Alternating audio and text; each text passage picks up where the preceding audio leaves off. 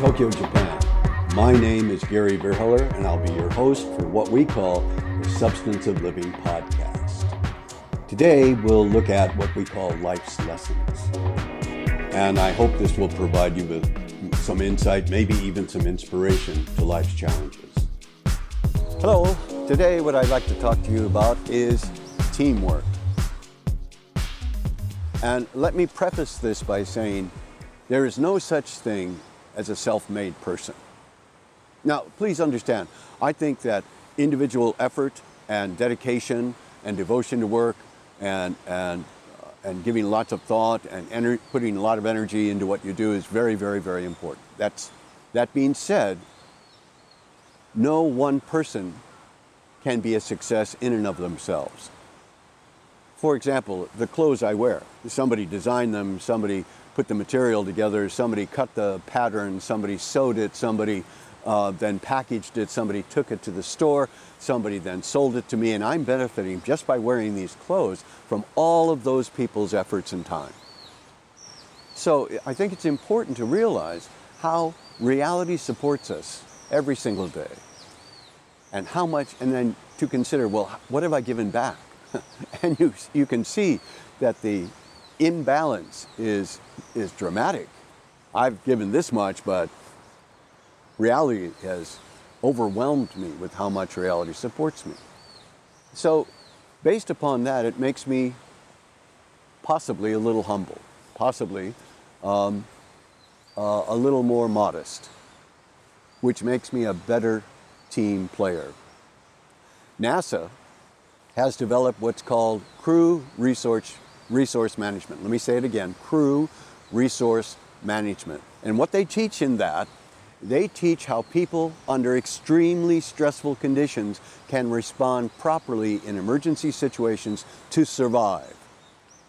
But it goes well beyond that because it teaches not just leadership, and almost all the astronauts people that go through astronaut candidate school in Houston, almost all of them are already leaders.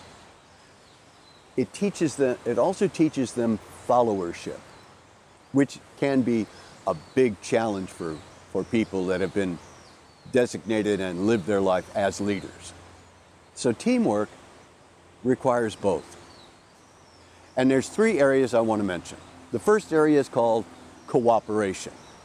Cooperation is basic professionalism that should be demanded in every office. Co- cooperation means being courteous to other people. Cooperation means working with people even if you dislike them because that is you have a particular mission or you have a task that needs to be accomplished. An example I give of typical cooperation, if you've ever been on a platform waiting for a train or waiting for the subway, the train pulls up, the doors open, the people on the platform wait until people exit the train. Then people board the train. Simple cooperation. So cooperation is basic, basic essential behavior in a work environment with Miraikan, uh, this is the science museum where I work. Miraikan ha- cooperates with all entities, all science museums, businesses, government agencies, laboratories, other scientists. They cooperate with everybody. Number two is collaboration. And what's the difference? Well, cooperate, cooperation is working together. Collaboration is working together and creating. Let me say that again. Collaboration is working together and creating. I mentioned Miraikan, the science center where I work. Miraikan is very careful about who they collaborate with. Only the best. They'll collaborate only with the best to create a traveling exhibit, let's say, or for staff exchange, things like this. So collaboration Collaboration is working together and creating. So we've looked at cooperation, we've looked at collaboration. I promised you three, and the number th- three is synergy. Synergy. And that's a, that was a buzzword for many years. And it, it has really good application for teamwork. Synergy is working together and creating based upon each member's strength. And the, the example that I usually give is a basketball team. There's the center who's very tall and does a lot of the rebounding. There's the playmaker. There's the outside shooter. There's the person that can go inside. Five members on the floor. Five members on the floor. And together they make a very powerful team because each one has a specialty that contributes to the whole. In this case, synergy should be the whole is greater than the sum of its parts.